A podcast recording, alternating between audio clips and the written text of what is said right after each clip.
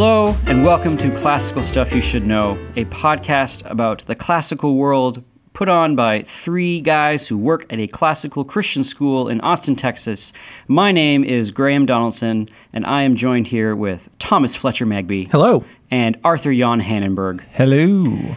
And gentlemen, I am contractually obliged to greet you both because that is my sworn duty that I have to perform or else my virtue is besmirched. Or Wow. maybe I understand duty incorrectly. Uh, and that's probably the case. Hannenberg, if what what does it mean to have duties and responsibilities? And stop giggling at the word Sorry, it's just it's funny every time you say it. It's very funny. Yeah, it's good. When, uh, you know, I it was just my birthday. I am now 34. And the word duty still makes me Still good. Like, is it is it It ever means you- going to come to a No, place it means you're young won't? at heart. This is a this is a good thing about you. you will be a jolly old man. Yes. Uh, I hope so. Uh, for the record, I think I think Magby was giggling more than I was. most That's of a the fair time, Yeah, point. but- I mean, yes. he is the youngest. Yeah, it- which Oh, means I that's can be the true. most immature. Yeah, exactly. for sure.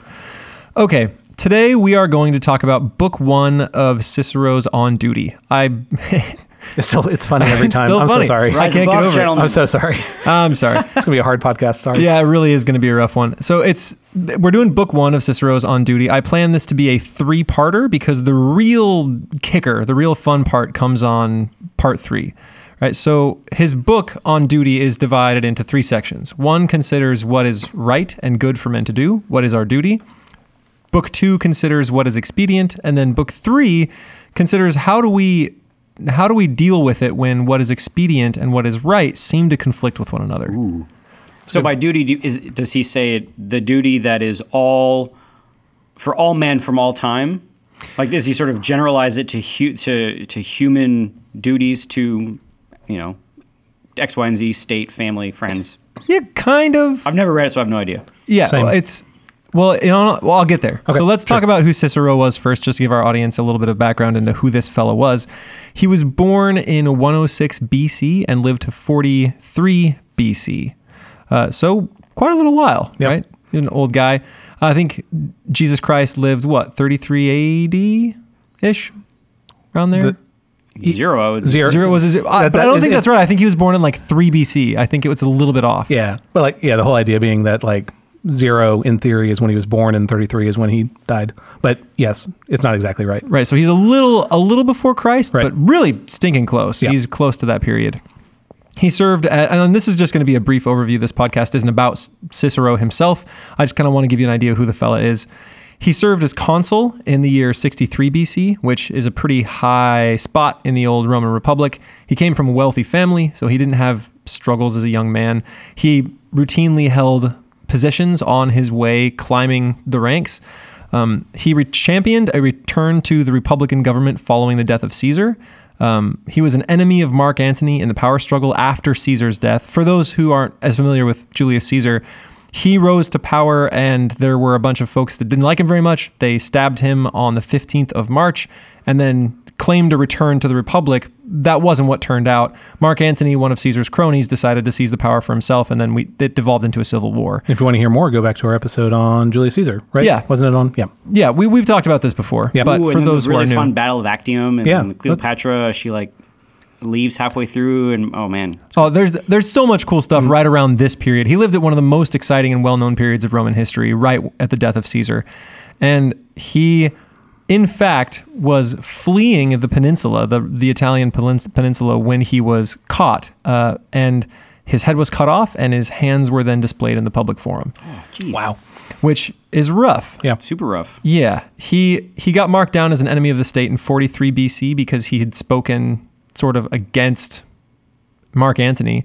And this book on duty was written in the last year of his life. So kind of when this was all going down was when he wrote this letter to his son. This is actually what the entire book is. It's a letter to his son as his son studies. And he says, "Look, I've done a lot of speaking. My stuff on rhetoric is important, but also I'm a pretty good philosopher. so check out all my philosophy. It'll be good for your development if you read it and you kind of follow me in these things.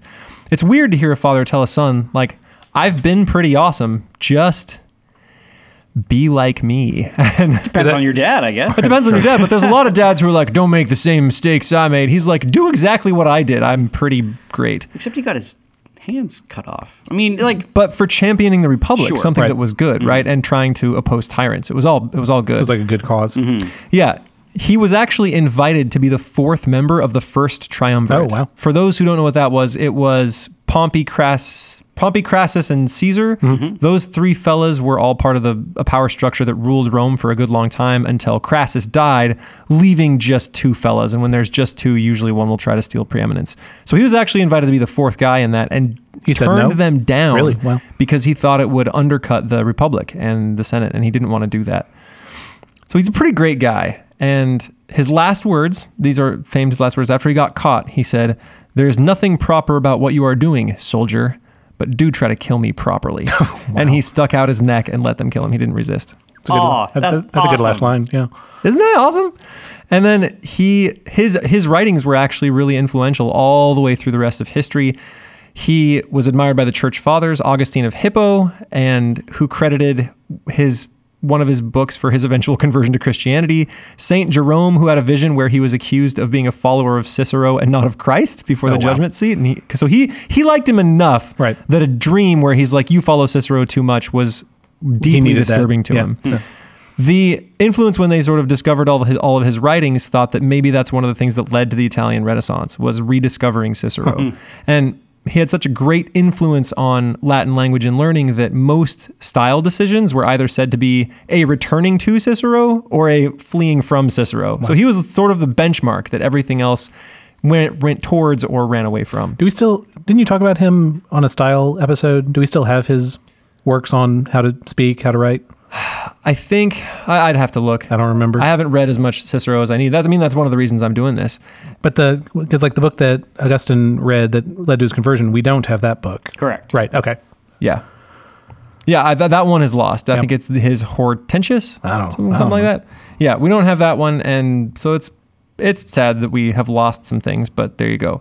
And before I jump into this, I would like to remind our listeners that we are generalists. That I am, I am. Are you worried about what you're about to say? Yeah, I'm doing my best Okay. to grok everything that he's saying and do a decent overview. But remember, this is philosophy. Mm-hmm. So this isn't exactly the easiest of reads, and it's pretty dense, which means that if I'm going to go over 100 pages of this in an hour, Is that how long this is?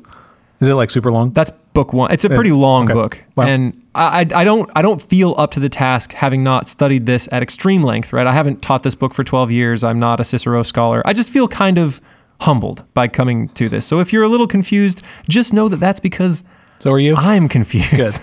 And and I hope you can be okay with that as we try as we as we try to jump into Cicero here. So like I said, it's a letter to his son Marcus, and he says, "Look, you've been studying for a while. I think it would be good for you to continue to study philosophy." In another book to his son, he says, "I wish the only thing you would hear was moral philosophy, because that is good for your development." And what parent has said that to their kids kids these days? I Ne- wish the never. thing that you deal with most is moral philosophy. When to be good and right, and in what situations to do those things. I'm, I'm being unfair. I mean, doesn't every every parent wants their kid to be to make good choices, but but when not, they're advocating for school, what do they say to go to school for? not moral philosophy. Yeah, not most Uh, most of the time. If your kid chooses chooses philosophy as a major, you are deeply disturbed because you assume they're not going to get a job. Right. Sure. You might be right; that they might not get a job, but at least Hey, they'll be content, I did right? philosophy as a major. Then you did a master's degree, Yeah, that's true. But I did But it it still worked more out for philosophy. you. Yeah, exactly. and I think your parents would rightly be alarmed that you are now a teacher and What? not not making gobs of money. Oh, they are not alarmed at all. My parents are. They are gushingly proud. Good. I know they- as you come be. from a teaching family, but there, I think there's a lot of parents out there who'd be like, "My son, a teacher? Oh. Never." Dang. No, I'm just kidding. I'm so Okay, sorry. I'm so sorry, Graham. Let's let's jump right into this. So, like I said, his first book is a sort of a study of what is right for men to do, and he says that there are two levels of morality: absolute duty and mean duty. Now, absolute duty has. Are we going to do this the whole The entire time. I'm 100%, sorry. That's yeah. my only one. I'm done. There's no way. You way. can't You're claim gonna that. There's the no entire way that's time. the only yeah, one. Absolutely. All right. One is so, you're- Look, it's, now you got this me first one is just absolute All right. duty. Okay. mean duty. yeah, it's just the mean duty. All right. Sorry, I apologize, listeners. I don't. I don't apologize. I'm sorry. Oh, what Okay, are we gonna do? You guys, I, I feel like our podcast up until now has been a great thing to pad our resumes, and this And right here is here this is the one- one where they're like, "We're never hiring those guys." Well, or this maybe I'm only fit to teach ninth grade. I was going to say this is just the proof that we work with high schoolers, right? Yes, yeah, is. yeah. Yeah. What do you, yeah. But the thing is, uh, never mind. All right, we're getting off track. Good. Let's get back to the Yeah, duty. So one is the the absolute duty has to do with what is the supreme good, which maybe we don't argue about a lot now, but we used to argue about a lot in the old old days. Like, what is it good for men to do? Is the supreme good to seek pleasure? Is it to live in harmony with one's nature? Is one nature against harmony? Right? What is it good for men to do? Should it be to sacrifice all for the good of your brethren? Is it to seek self? There are still people Are those who the say ones he raises? Does he raise those? he actually doesn't treat the supreme good much at all. Oh, interesting. Um, he he kind of glosses over that and move moves on, partially Mm-hmm. because this isn't intended to be a discussion of what is the supreme good. He tosses a couple out. He says, if you live for the supreme pleasure, well, that doesn't work because what about justice? He he just kind of undercuts them with like, well, here's a quick example why that can't be the supreme good and why you can only go for yourself and it either means you won't fight as a soldier, which is dishonorable, or mm-hmm. you won't adhere to justice, mm. which is also dishonorable, or you won't do any good for your fellow man. He sort of undercuts those and he says, in any case, it has to adhere to virtue, right? It should have something to do with virtue. And so he mm-hmm. doesn't treat long on what the supreme good is. But the mean duty, right? Mean good is how all of that, the supreme good, plays out into our lives, right? How, what does that mean for every situation? Just right? when he says mean, is he meaning like the median, the average, the mean? Like when we when we, when we talk about I th- halfway between two I don't think so. Oh, I think for mean good, he means just it's like, like the actions you have to do. m- mean versus exalted, Oh, I see. Yeah. Okay. right? So Basic. So, like, pedestrian, in- yeah, in the- in basic the or day-to-day. pedestrian Gotcha, or day to day, right? That's what he means by those. so it's not like the golden mean or the Mm-hmm. okay.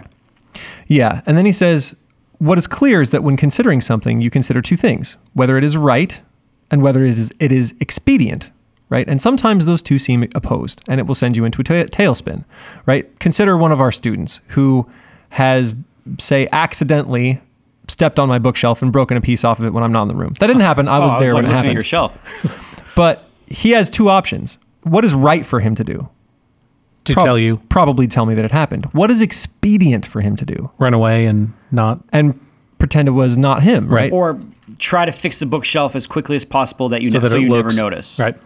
Yeah, so sometimes those seem to be at odds and they bring us into a bit of a moral conundrum, right? What is right versus what is good for me as a person. And he, again, we're going to treat that longer in my third part of this series, but that's kind of where he puts it. He also says that we can't just consider those three heads good, expedient, and what if they're opposed, but we also have to consider well, what if two things seem good? Which one should I go for?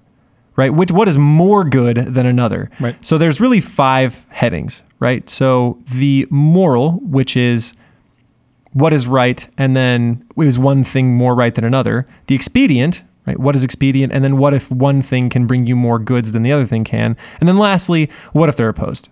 Right? Those are the sort of the five headings under which this whole discourse will rest.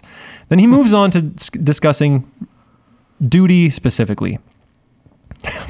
Yeah. Now you're laughing. I know. I'm feel sorry. Well, now. it's Good. because you guys looked so serious, and I I, thought. I thought for sure that I'm very one serious about duty. would get you. Um, all right.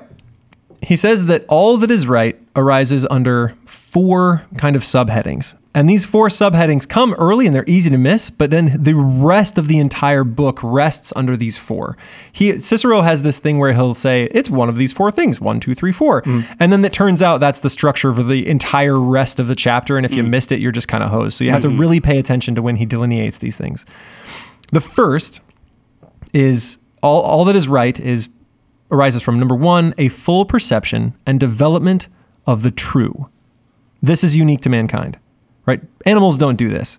They don't seek what is true about the universe and then try to develop that in themselves. We, uniquely to the animal kingdom, have reason. Mm-hmm. In fact, there even for, for Cicero, there seems to be a very sharp difference between animal and human, mm-hmm. right? He he says we have reason, we can appreciate beauty, we have fraternity, we sacrifice for the good of our neighbor. A lot of these things animals do not do, right? They, they won't stand and watch a sunset and appreciate its appreciate its beauty and then furthermore ponder what that means about their inner soul. Animals just don't do that. This is unique to man. And he says there are two errors we must avoid when pursuing this. This may, might actually be the shortest part of his entire book here, is this, considering what is true and developing it. Number one, we must not treat the unknown as known and too readily accept it. And number two, some devote too much industry and too deep a study to matters that are obscure and difficult and useless. what do you guys think of those? Um, the second one made me laugh just because, like, that's how we find podcast episodes. You think so? Is no, I'm just joking. But um, I, I, yeah, that that first one, we must not treat things that are unknown as known, is um, like sounds very classical, sounds very Roman, and sounds that very sort of pragmatic area of philosophy. Is that there are things that we don't know, and if we think that we know them, you know, we're going to be fools. It's almost sort of stoic in that way. Yeah. I, and weirdly enough, I think that people fall into this trap all the time. All the time, Sure, sure. We see news stories and then we think we know everything about a thing and that we don't. We think we understand how the US government works when a lot of us don't. And I think one of the even hardest is assuming we know something about a person because of some instance that we've extrapolated something from. Yeah. And the worst part of that is that if we write them off, we will never know the truth, right? We will never know who they were and get to know them a little more, which is hard, right? Sometimes it's sometimes called the narrative fallacy, which is if we can make a story around it, whether it's true or not, we'll believe it. So it's a we are more prone to believe things that sound coherent, whether they are or not. Yeah. Okay, and then he moves on. That that's it's the, like I said, it's the shortest of the four. The second thing that all right arises from is the conservation of an organized society. So the first one is development of the truth and seeking the true, like universal truths. The second is just making sure society goes. And there are two divisions here: justice, which he defines as keeping one man from doing harm to another and leading men to use common possessions for common interests and private possessions for their own. And the, the foundation for all of this is fidelity to promises and agreements. Wow. The second is charity. So, under conservation of an organized society, we have justice and we have charity. And he goes through a, a in-depth discussion, discussion of both. Discussion. I'm sorry, I'm having you're trouble good. talking this Yeah. morning. So, what's the definition of that he gives of justice? like I said, to keep one man from doing harm to another, Mm-hmm. and to lead men to use common possessions for common interests and private possessions per, for private interests. So I wouldn't throw a party in the public square and then kick people out of the public square, Mm-hmm. right? And I wouldn't use a public building for my own good, and I wouldn't try to use my own home for public good, right? It's it's mine. It stays stays separate. Did you say this is this is written to his son? Yes, So is his son going into politics? I think he is assuming that his son is going into politics. One day, He okay. actually goes into a discussion of the choosing of one's vocation Oh, okay. later and gives a bunch of prescriptions there about how to do it and how to do it well. Hmm. But I think he wants his kid to come forward in politics just as he was. And I think that's just going to be difficult considering the political climate. I don't know. Back then, you're saying? Considering right when Cicero died. Right, exactly. Like his kid isn't exactly going to be a shoe in for stuff in the new regime. Because he was because Cicero was killed for political reasons. Yeah. Right. And who knows what, what what's coming around the corner, right? Like if you're in this time of giant political upheaval, they don't know that what's going to happen is a sort of secession of emperors Right. with uh, supreme power, and that that uh, you know the the um, the Congress as they know, not Congress, the um, Senate. the Senate as they know it is is going to be powerless, toothless. Um, And what- know, it's kind of there's almost like a little ironic tragedy in in the fact that he's writing a letter, um, but his son is going to be entering into a time where It- a lot of what his father became an expert in is no longer going to be immediately practical, immediately um, practical, even though the timelessness of, of this kind of you know to be that kind of person, even if you exist in a time where that kind of person is derided um, or um, mocked, to still be that kind of person, uh, you know, is is admirable. I I, I think that's, I think something. I think all teachers need to um, believe that as well. That we can't just look to what is what is the practical for what a student is going to exi- uh, experience in life. Oh well. We're a highly technological world, so all we need to really do is get our students proficient to deal with a fluctuating world of technology. I mean, it's like falling into that first category the uh, thinking something is known when it is in fact unknown um, so preparing the student to be able to be any kind of or to be the, a good man in any kind of, of situation any kind of waters anyway Which is also why I'm glad he starts. He'll go into the expedient in the second section, right? But he's starting with the moral. He starts with the moral, yeah. So I like that. how to do what is Right. right towards you and your fellow men. Before you get to what actually is practical, I don't know. I don't know how he'll define it, but I don't, I don't know either. I'm excited for it. All right. So he, he talks about two kinds of injustice. We're still under the heading of conservation of an organized society. And one is those who inflict wrong, and two is those who don't prevent wrong when they see it mm. being inflicted upon others. And he actually brings philosophers under this category pretty often. They know what wrong is, but they remove themselves from everyday life under the guise of pursuing knowledge above all else. But then when they see something going wrong, they don't they don't step in. They don't attempt to change things, right? They don't save anybody. and he kind of roundly says that's not okay. It's not mm. okay for people to do. Uh, he also says that wealth is fine, but angling for it while also going for power is dangerous. Um, it means that you will probably end up doing injustices for personal gain. Uh, he also talks about war, that it should only be made that we can live in peace, uh, and only after a formal warning is given. And then he gives lots of stories about how one should conduct oneself in war, right? We should, if we give a promise in war, we should follow it. And he gives examples of soldiers who their their soldier oath was revoked and said that they could go home and they wanted to continue fighting, but they could not fight the enemy until they were legally a soldier and so stood there and waited for someone to re-swear them in as soldiers so they could fight. There are also stories, and th- this has happened multiple times, where someone is a prisoner of war of a king, and the king says, Look, the other side has some of my prisoners. I need you to go to your people under the oath of returning to me Yep. and see if you can exchange yourself for the peop- for my people that are over there. The story I, I forget the name of the guy who did this, but he came over, preached, and said, "You guys should not return the prisoners to this king. He is terrible. You keep them, and you forget about me." And then he climbed back on his And- boat and he returned to a torture by death, like a death by torture. Yep. That is intense, and that's happened more than once in the history of wasn't it? Greece. It was a Roman general. I don't. Yeah, I don't remember the name, but I've heard the story before. Yeah, it's true. He Yeah. did it. He came back and said, "Keep the soldiers. I'm heading back." Yeah. And and there's another time when there were ten prisoners that did the same thing, and mm-hmm. one tried to run away, Oh. and everybody thought he was horrible because he made a promise, even to a, an evil enemy. And also, if an enemy has conducted himself honorably, there was one guy who came and said, "I will be a traitor. I will poison hmm. his drink and kill him." And they took him and they gave him up to their enemy and said, "You've conducted yourself honorably. This guy was going to kill you with poison." Well, you should smoke him. He's no, he's no good. So there's there was sort of a a respect among enemies even during that time. Well, it's like it was like John McCain when he was a prisoner of war uh, during Vietnam. His dad is uh, was the what supreme commander of the navy or something, and uh, and so the Vietnamese wanted to release him, um, uh, basically to show that he uh, wasn't strong enough or or whatever, just almost as a shame, and he he refused to be released and he stayed in the in the in the POW camp with his fellow soldiers and stuff. I mean, you look at that and you say that is that is somebody who is doing that is a noble and gallant action. Um, that is uh, doing one's duty. It's- Yeah, I can't imagine returning home yeah, that's pretty intense. and then preaching against the deal that would set me free, Right. and then going back to death. Like that is that's insane, and it would take so much courage. Yeah. And I don't know. you would do that, I would like to think that I would do that, but I, my courage has never been Sure. tested in that situation. but the person does that knowing that the home is going to honor him. Like I think that's Right. got to be part of it.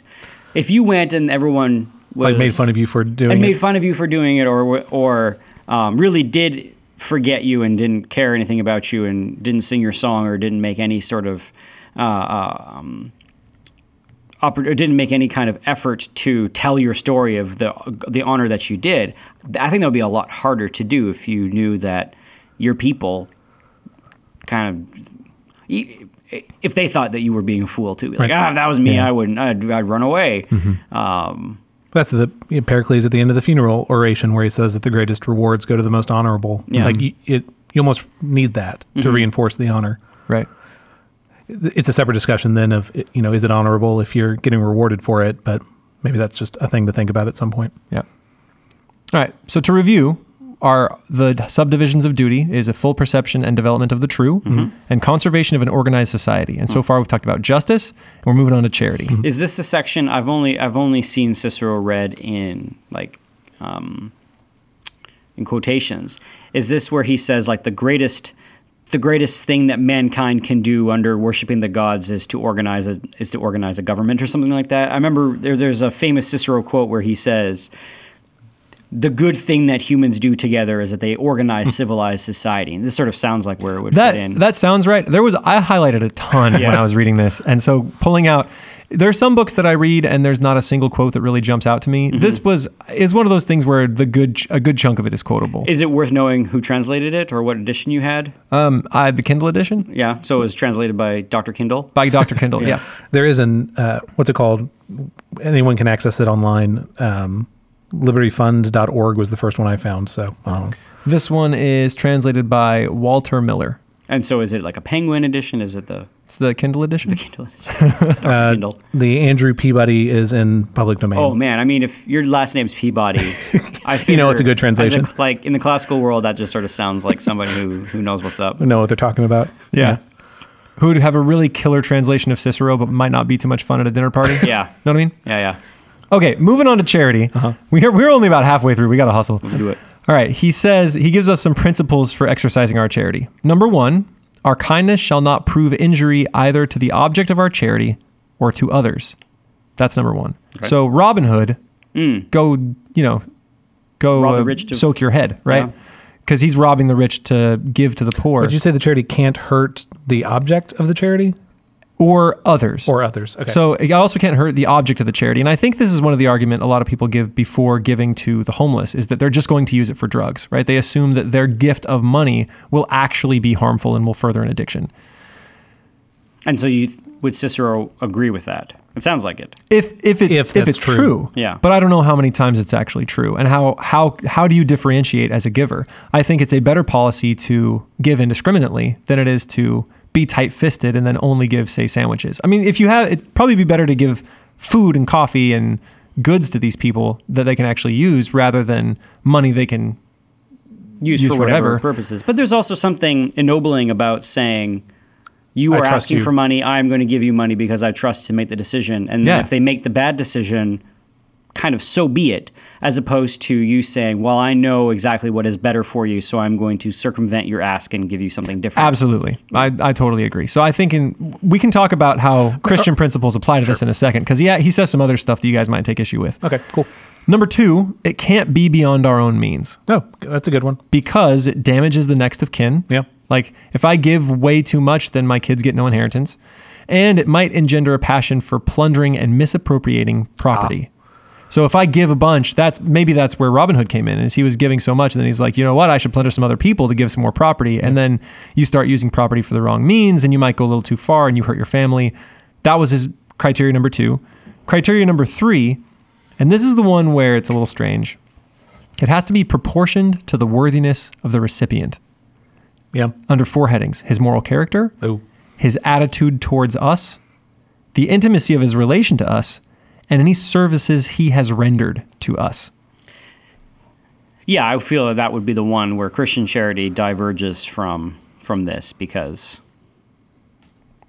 then, we, then- we would say give regardless of the recipient. yeah. I mean, I, I will say I just finished. It, it wasn't a good book, so I won't name it. But they had something in there to that same effect of they were telling a story about how one person who they gave food, food to was you know very kind and thankful, and another person uh, was just very angry, and so they gave more money to the first person than the second person. So, th- uh, like, I, I don't think that's good as a moral principle, but as a matter of expediency, like, I don't know, is that a, is it a helpful thing to know that rewarding the behavior Yeah. that you want to. Yeah, or that people will be more likely to want to reward behavior. Not to say this is the way things should be, but just as a statement of like, this is how things are. I also think Christianity says, you know, be kind to your enemy Right. and even be charitable to, to them, which has no place in his, you know, prescriptions for charity. But I think there's also an inherent element of giving in which we do this. You are going to give a better Christmas present to the friends and family that are you close like to you versus the people you don't know that well. It would be really weird to give a really extravagant birthday present to one of your students and then give paltry stuff to the rest of your family. That'd be Right. strange. Yeah. And I think he, that he's trying to recognize that as best he can. But that's not a full excuse. I think we are called as Christians to give as much as we have, right? I guess I'm thinking of something Even to robbers. right, and I, I'm thinking of something much more specific when he says charity. But this isn't only to I'm using air quotes, the needy. This is charity toward everyone. Yeah. Correct. Yeah. Mm-hmm. Then that's helpful to bring Is it in. worthwhile giving the definition of charity? So that we all know. To de- to define modern, it? well, in modern context, when we say charity, we generally mean the giving of money or the giving of yeah of money to the poor Mm-hmm. I mean, that's to the- quote charitable donations. That's But the first definition voluntary giving of help, typically in the form of money to those in need. Christian um, uh, uh, virtue of charity is the love that expects nothing in return. So Christ dying on the cross was was the ultimate act of charity. He we could not give anything in return for his outpouring of love. So uh, when uh, Christians, at least classically, are talking about caritas, when they're talking about charity, they mean a love without any strings, a love without expecting anything in return.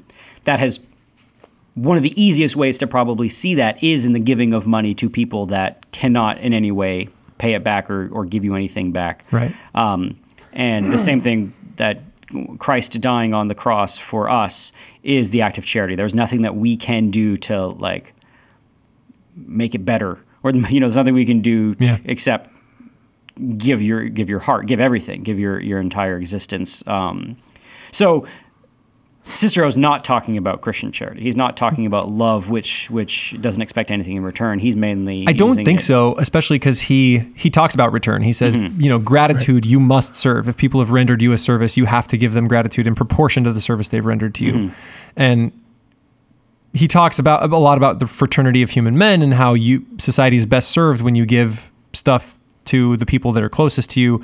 And it, it does not seem to be a strictly similar to that of Christianity. So but do I do we- think there's an element of recognizing that we do tend to give more to the people that we know and we tend to give less to the people that we don't. So, is there a place for having both principles operating in your life at the same time, or are they mutually exclusive? Like, is Christian charity mutually exclusive of Cicero charity? Because Cicero's saying you uh, you kind of rank people in your mind, um, and you, you people who are are well, it's not friendly, but the people who uh, for whom you would get a better return, you should you should give more to. Like he's talking about it in a very sort of practical, almost like the old boys club business Right. meetings kind of charity.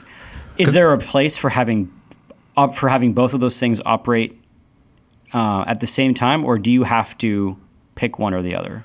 there has there has to be some type of ranking. You, it, would- this is the point you all have made in various ways. But if you were to prioritize a, a spouse equally to a stranger in the street, that would be there's a problem with that. Yeah. But Graham, when you then add that part of because you get more return from them, that's the part that I like. That's the part that feels uncomfortable to me. Like we should uh, give more charity to certain people based on like the closeness to us, but it's not because we get something from them. So is it almost like the melding of the Cicero? I guess affection. I also just think about it in terms of how do you how do you allocate your time Sure, to friends? same, Um, how do you how do you choose which people that you're going to spend all of uh, spend the limited amount of time that you have in, in a day, in a week, in a lifetime? Um, how do you allocate that? Well, we are doing some kind of analysis where we say, well, um, these group this group of people um, gets the lion's share versus this group of people because of uh, and whatever the reasons are. I don't think it's just purely um, completely neutral uh, altruistic charity where everyone gets sort of an equal share of you. I don't know. I'm just it's it's the um, it's the altruism of of the faith mixed with kind of like the practicalities of being still being a human. Well, I think I think the issue is that Cicero is coming from a self-interested perspective, right, where it is okay to show a little bit of self-interest, and I think one of the primary principles of Christianity is self-forgetfulness mm-hmm. and the interest in others. And so I think it depends on what kind of charity you're talking about. If it's charity motivated by need, that is a very different thing than charity motivated by personal love. Sure. And in both cases, you should give deference to that person who perhaps needs you more and give less preference to your own proclivities. Mm-hmm. So spend more time with the people who might need your time, perhaps more than those that you enjoy spending time with. Mm-hmm. And I think that when we see people do that, we see it as noble, right? The kid who is popular who gives his time to the unpopular kids, we think is awesome, versus the kid who's popular who gives his time to the popular kids. Sure. Right? And so I think our charity rather than being motivated by self-interest and and level of good done to us should always be motivated by self self forgetfulness and need. Right? Give more to somebody who needs more. Right? If I if. I have goods that I don't need, my family doesn't need, and he needs them, they should go to him. They're God's goods, not my goods, right? Sure. That's what I think. Mm-hmm. I'm just thinking, what about like when you're hiring for a job? Like, if before Magby comes on, we interview Magby, and he is as qualified to do the job as anybody, but we also have the. We want to hang around him. We want. We think he's going. It's going to be. We also think this job's going to be really great for him, and it's really great for us because that means we get to hang out with him more. And then you do the. What is it? Is, would you? Is that a, an example of doing the charitable thing? Is is preferring and giving the job to Magby over anybody else? Is that Well, what is- sort of what Cicero's getting at? But as a as a I mean, if we're just talking about hiring practices, and we might be a little off off the road here, audience. Sorry, but you, I, I think you have to consider the needs of your company, and the needs of your company is a positive working environment for the faculty, and then if the faculty are hmm. happy and love their environment, that will extend to the students and the families, right? The need here is for a solid, unified, genial faculty, mm-hmm. not necessarily for. Right when I hire, I am not concerned necessarily for that person's well-being, but the well-being of the whole. This is all making me want to. I, I've only ever read excerpts of it, but it makes me want to read City of God, uh, Augustine, City of God, because I feel like this is the tension we get to of like there are spiritual ideals that we hold, but we do also live in a fallen world, and so there are times when we will look to practical things. This is Aristotle saying that there are different types of friendships, not to say that one is like better than the other, but each has different uses. So in the same way here, like different people, I, I- but I hate saying that people have uses, but it's kind of it's kind of what Cicero is talking about. Okay, so that concludes the discussion of society. So, so far we've talked about the pursuit and development of the true. We've talked about conserving an organized society, which falls under justice, making sure everybody gets their due, and charity, which is fraternity and giving to one another. And then the third is greatness and strength of a noble and invincible spirit. Love it. Cool. This one falls kind of in a weird spot for me, especially because the fourth, which we'll get to in a minute, is orderliness and moderation of everything that is said and done, wherein consists temperance and self control. It's very to the point. It's not. Yeah, uh, everything a that's said and done seems pretty broad, especially when we've just had three divisions of stuff. Mm-hmm. The delineation to me gets a little squiffy. It seems like it might have been easier to organize it different ways, but I'm no Cicero. So let's keep talking on greatness and strength of a noble and invincible spirit. He talks about how the rabble see greatness and that that tends to deal with fame primarily, but fame often ends in injustice and self focus. Mm. So we should not necessarily look to the famous. That doesn't necessarily mean a truly great or courageous man, it means a popular one, Amen. right? Which is not the same thing. It's not. And he no. says a soul that is courageous and great is marked by two characteristics. You guys ready? You guys ready to figure out if you're courageous and great right now? Audience, are you guys ready? Because this, this might be I feel like the answer. Anyway, it might be a little rough for you. yes, that's what I'm worried about. Yeah, I feel like I'm. I feel like I'm probably there. Okay, well, let's hear what those two are. All right. yeah. Okay. Number one, they are indifferent to outward circumstances. Such a person cherishes cherishes a conviction that nothing but moral goodness and propriety deserve to be admired or wished for. That's distinguished by two criteria. They account it accounts for moral rectitude as the only good, and they are free from all passion. So That's all the first one. Okay, I'm one for Yep. two so far. Okay. and number two, uh. when the soul is disciplined, one does deeds useful and arduous and laborious and fraught with danger. So these two things aren't mm. necessarily two characteristics, but one is the cause and two is the result. Mm. So one is indifferent to outward, outward circumstances. They are convinced that nothing but moral goodness and propriety deserve their their effort. It means they're free from passion and they, you know, moral rectitude is the only good. And then when that's true, they will do deeds that are useful and difficult and fraught with danger. This sounds like Socrates, right? Like that's the you know cold nor heat uh, bothers him. Like no, nothing bothers him, and he was a great soldier because he he was sort of indifferent to whatever happened to him, and seeking after the moral truth was all that he wanted. Wisdom. Um, I have thought about yes. I wish that I don't wish that our lives had more danger, but there is definitely. Um, maybe it's after sitting in a classroom for you know for an entire year, a school year. You're just like, man, I wish I was you know, hiking or outside or encountering wild animals or so. There's there's something about testing oneself against the elements or against something that is dangerous that um, does also seem to have a bearing on on the good. So Hannenberg, are you? Did you pass the test? I, I am not indifferent, and I would not say that I do dangerous things. So I guess I'm. I mean, the I think it's it stretches us to call. Uh, I don't. What do we call teaching dangerous? Like we're engaging with ideas as opposed to the dangerous things outside of us. But this is a safe space, maybe. yeah, exactly. That's, that's what we advertise, right? Veritas, a safe space. No, of course not. Um, yeah, I don't know if I'd call that uh, dangerous, but yeah.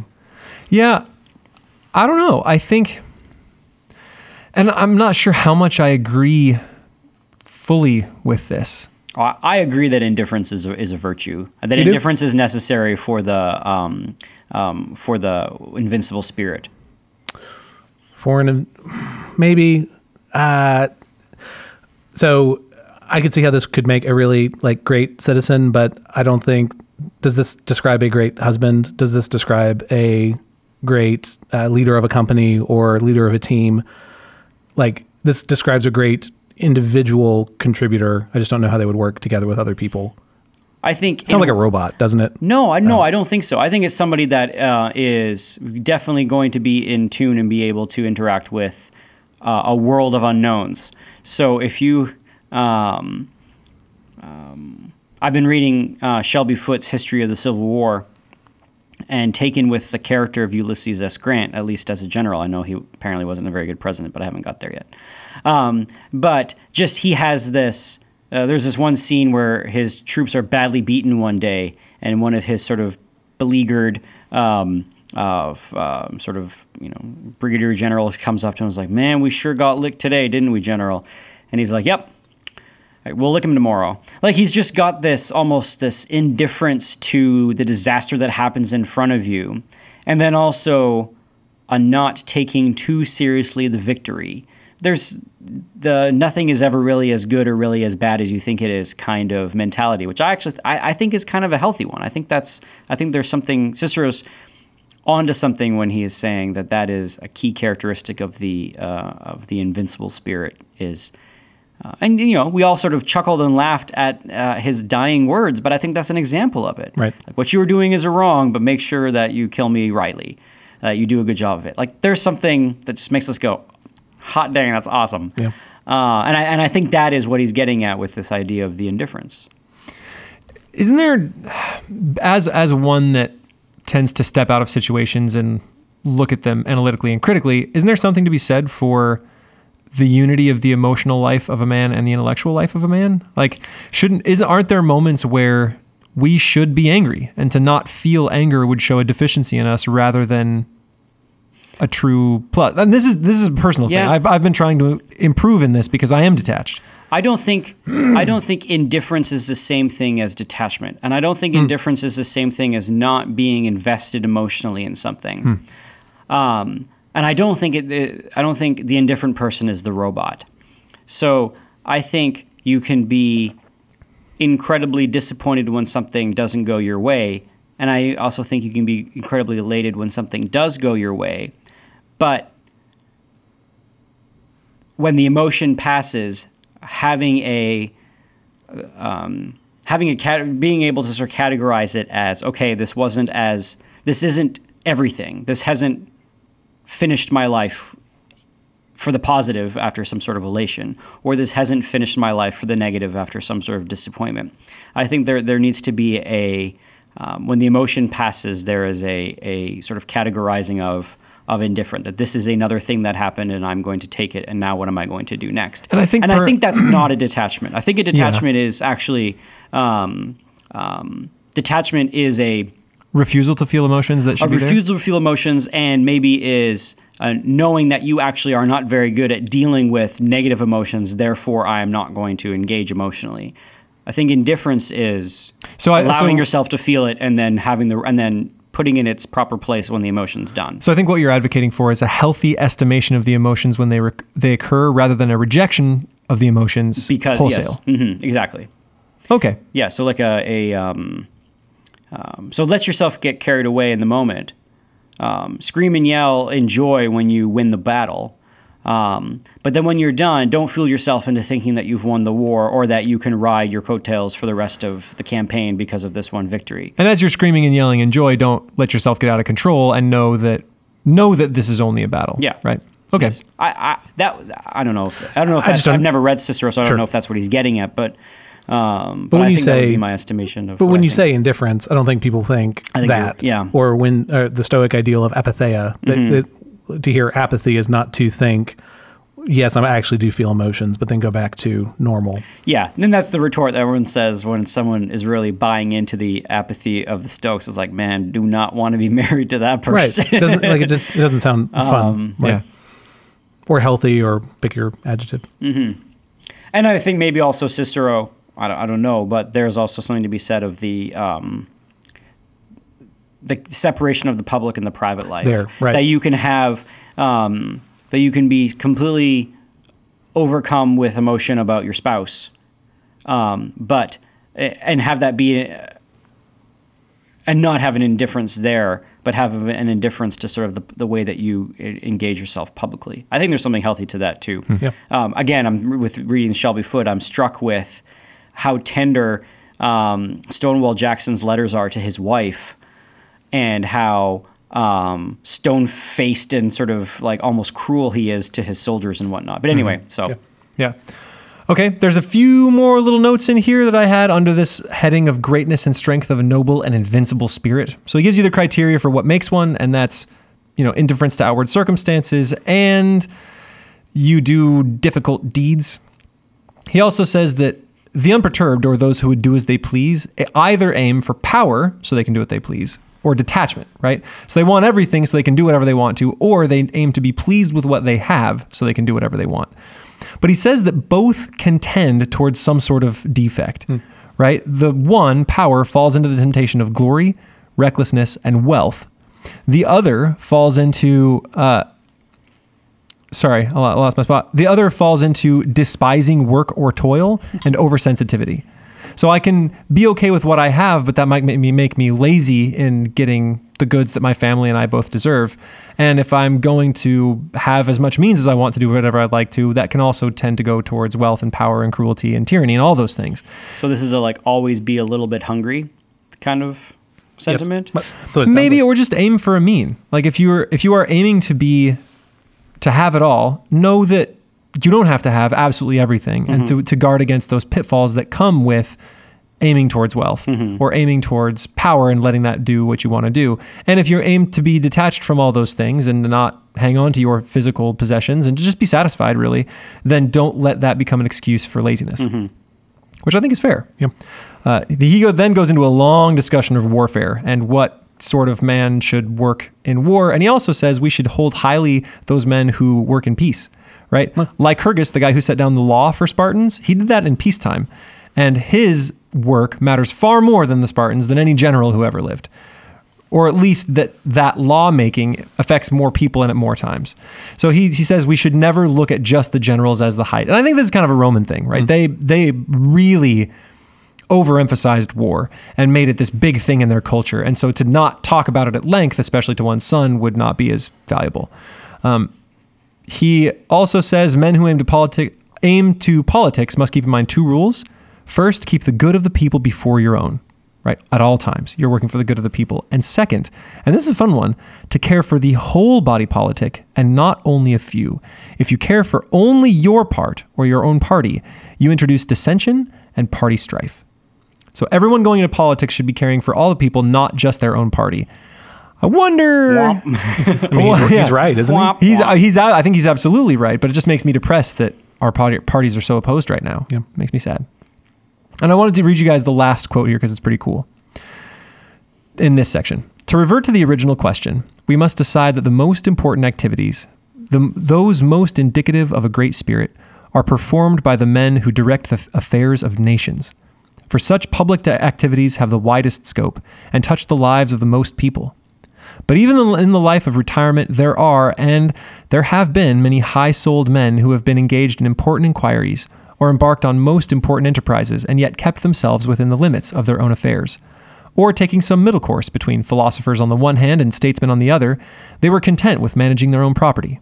not increasing it by any and every means, nor debarring their kindred from the enjoyment of it, but rather, if ever there were need, sharing it with their friends and with the state. Only let in, in the first place, be honestly acquired. Or, sorry, only let it, in the first place, be honestly acquired by the use of no dishonest or fraudulent means. Let it, in the second place, increase by wisdom, industry, and thrift. And finally, let it be made available for the use of as many as possible, if only they are worthy, and be at the service of generosity and beneficence rather than of sensuality and excess. By observing these rules, one may live in magnificence, dignity, and independence, and yet in honor, truth, and charity toward all. I buy it. I'm I like it. Yeah. And then he goes to the last part, which is orderliness and moderation of everything that is said and done, wherein consists temperance and self control. Yep. Uh huh. No, I'm I'm down too. This was a. This is funny as, as a catch all. It's like the miscellaneous category, right? It's like, ah, here's everything else I had to say. yeah. Well, it's to his son. Think about it. It's like, all right, and uh, don't you know, drink too much. yeah. It's, it's propriety. Just Go to the party. Don't be the party. There, son. to employ reason and speech rationally, to do to do with careful consideration whatever one does, and in everything to discern the truth and to uphold it, that is proper.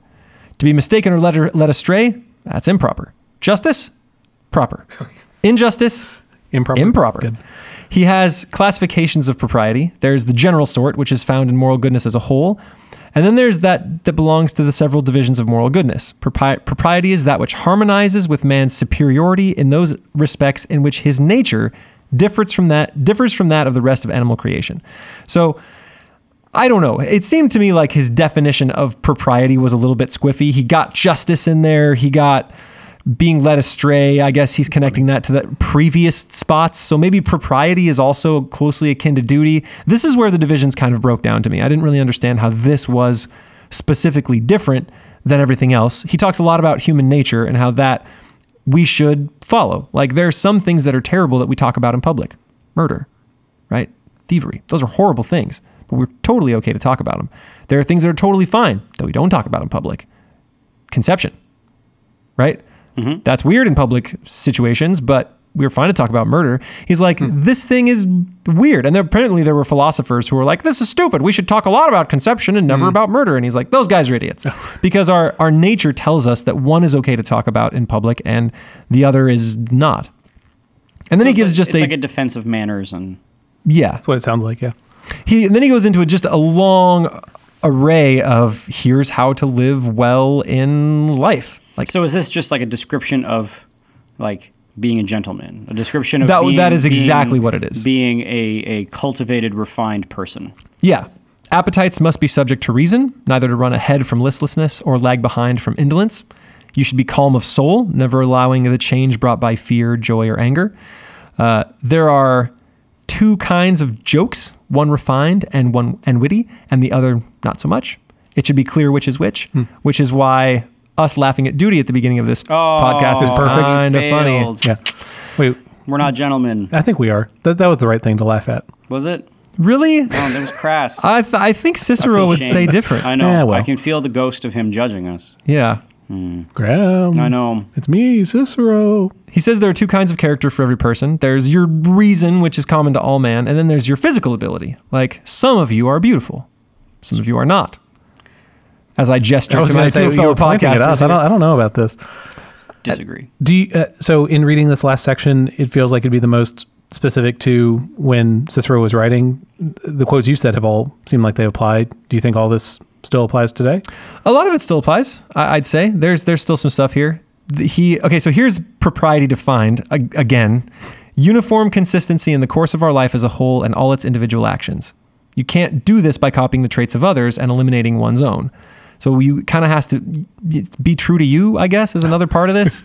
There's also a long discussion about how to choose your lot in life and that it should be something that harmonizes with you. But it's a bummer because we ask kids when they don't whatever- know themselves that well and they're still developing to choose their lot in life when they don't know what sort of things they're good at and love and you know where where they tend naturally. He says there's a rare person who's got enough money and time to do hmm. that later in life, but and some people are just lucky and land in it, but most most people are going to land in jobs that they don't necessarily find suitable to them, and then they should keep looking. He says the young tends toward immodesty and craziness, the old tend toward laziness and over luxury, and you should guard against both. there's two types of power of speech oratory and conversation. And he's like i have no idea why we just study oratory. Conversation conversation should, should be studied too. And then he gives a little list of those things. That's cool. should be easy and not dogmatic. Should have the spice of wit. You shouldn't debar others from participating in it. Let everybody have their turn. Um, if it's a serious subject you should treat it seriously. If humorous with wit. Above all watch that you don't depray some uh, sorry betray some defect in your character which is most likely to occur when you're joking about someone who's not present. Ah, right? You should administer when administering reproof. No, never have actual anger, but sometimes you can fake it. I think as teachers, you've been there. Mm-hmm. Yeah, where you're not supposed to actually be angry, but you can be like Jeffrey, put that down, right? So I mean, there's there's just lots of sort of small things here, right? And then it discusses This is seasoning things to individual occasions and all that stuff. The last part. Why don't we read this? We should read this. in class. Life in school. Yeah, sounds like it. Uh, blah, blah, blah, blah. I have stuff to say about it.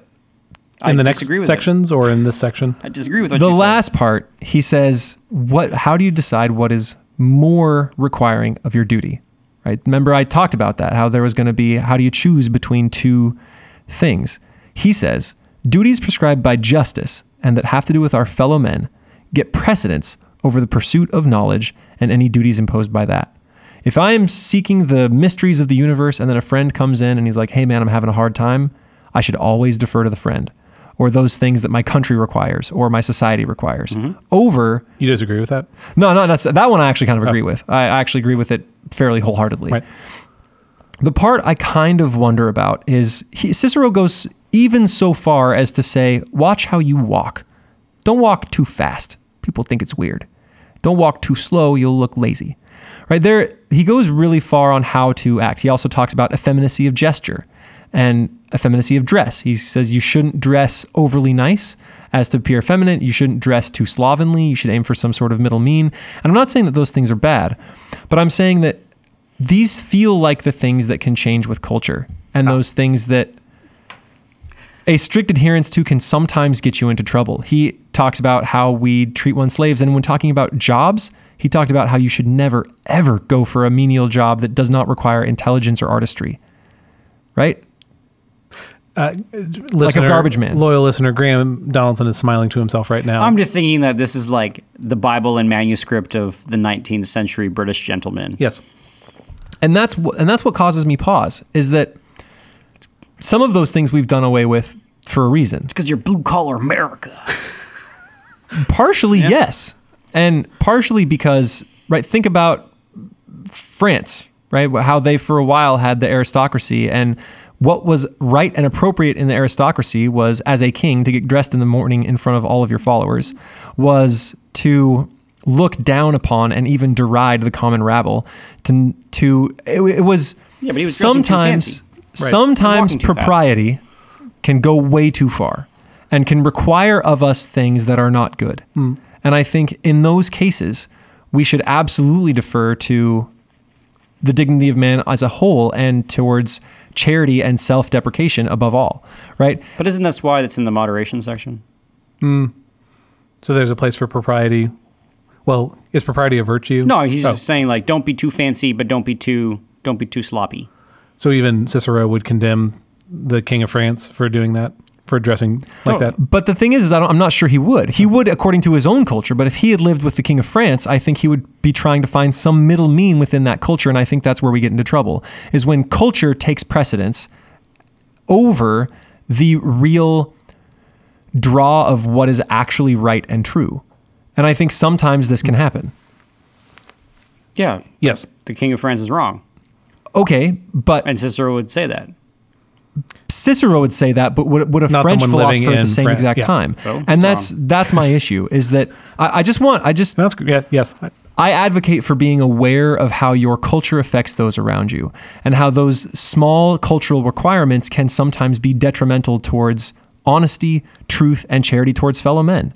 I think that sometimes manners can be this, right? If someone makes a manners faux pas, puts their elbows on a table, they are derided when really they might be the kindest person in the room, right? I think sometimes these things go too far and that strict adherence to them can reduce the dignity of man rather than bringing us all towards a higher dignity. I have a hard time saying that we currently live in a time where we take our manners too seriously. I, I didn't say now was that time. Mm. I said it can be, and that those manners can often get us into trouble. I think now it's not necessarily like I've been in places where manners are too highly regarded, and then me being an unmannered oaf makes some misstep. That's my own fault.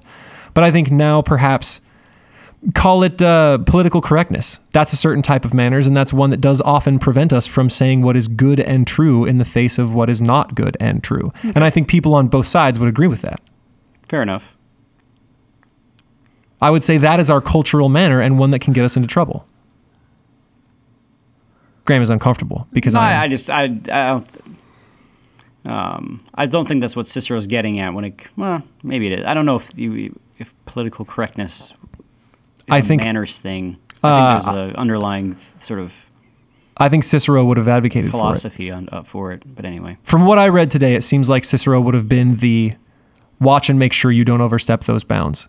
And I think sometimes a man trying to be true and good must overstep his culture. Yes, you would agree with that. So sometimes culture, yeah, the culture around you will want something other than uh, virtuous behavior. sure, but um, but he's talking about he's enshrining some kind of idea of a timeless gentleman. And ironically, most of what was described sounds like a timeless gentleman, right? Yeah. Uh, I mean, a lot of it's fine. Yep. And I have no- no problem with But it. I AJ is can't more- think of an ex- a time where you would want to out where being where stepping out of being a timeless gentleman is good or is making some sort of or is necessary to make some sort of other sort of point in the culture. I, I, I, What do you, what, what do you mean? um, well, you're talking. well, I've just I've just thought of this. I haven't I can't put it. I haven't fully fully um, fleshed out in my own mind. So maybe I'll have to save it for later. Okay, that's fine. To do a quick review, uh, you have the four subheadings. You have full perception and development of the true. You have conservation of an organized society. You have the greatness of strength of a noble and invincible spirit, which is pretty much being indifferent and then doing hard things. And then orderliness and moderation of everything that you do. So you have be smart and don't be led astray. Be kind to others, observe justice and charity, do hard things with an indifferent spirit, and in all other things, be generally a gentleman. And I think that's a pretty good collection of Yeah. what he says. Mm-hmm. And then lastly, remember, the call of your friends and your country should be over the call of knowledge in general. And that's book one, folks. That's Cicero. That was good. Sounds fun. Yeah. Well, this has been classical stuff you should know. We hope that you have felt the uh, the, the, stirring of nobility deep in your hearts to elevate yourself into uh, a more refined and civilized way of existing without um, um, pompousness, but or, and with but uh, yeah, and also without um, um, um, being a jerkbag about it. If you have questions or concerns, Oh, I got or- a good quote about that. Sorry, it was from uh, oh, it was from Julius Caesar. When we talked about him, I think I read this quote: "To comment on the want of breeding of someone else shows that one lacks lacks it as much himself." I think th- to comment on the lack of breeding and refinement of someone else shows you want it just as much. I think that's maybe a good guide for this. I think is so, too. be refined, but don't use it as a way to deride others. Good. If you have comments, questions, or concerns, or wish to share ways that you have elevated your nobility, please email us at classicalstuff at veritasacademy.net. You can tweet uh, at us at classicalstuff, and I will like it and retweet it and say silly things back to you. If you want to find our website, it is classicalstuff.net, where you can find all of our episodes, tiny little bios that were written a long time ago, uh, funky pictures of us. Yes. And If you'd like to donate to us, we Oh, we- promise to remain indifferent. That's right. we will not let it uh, rule our lives, and we will um, um, a good only moderately. Um, no, if you uh, maybe if you want to give us money, let us know. Um, but we thank you for listening to us. This makes me want to go find a copy of Cicero and Yeah. get reading. Um, yeah, this classical stuff. Signing off. Thanks. Bye. Bye.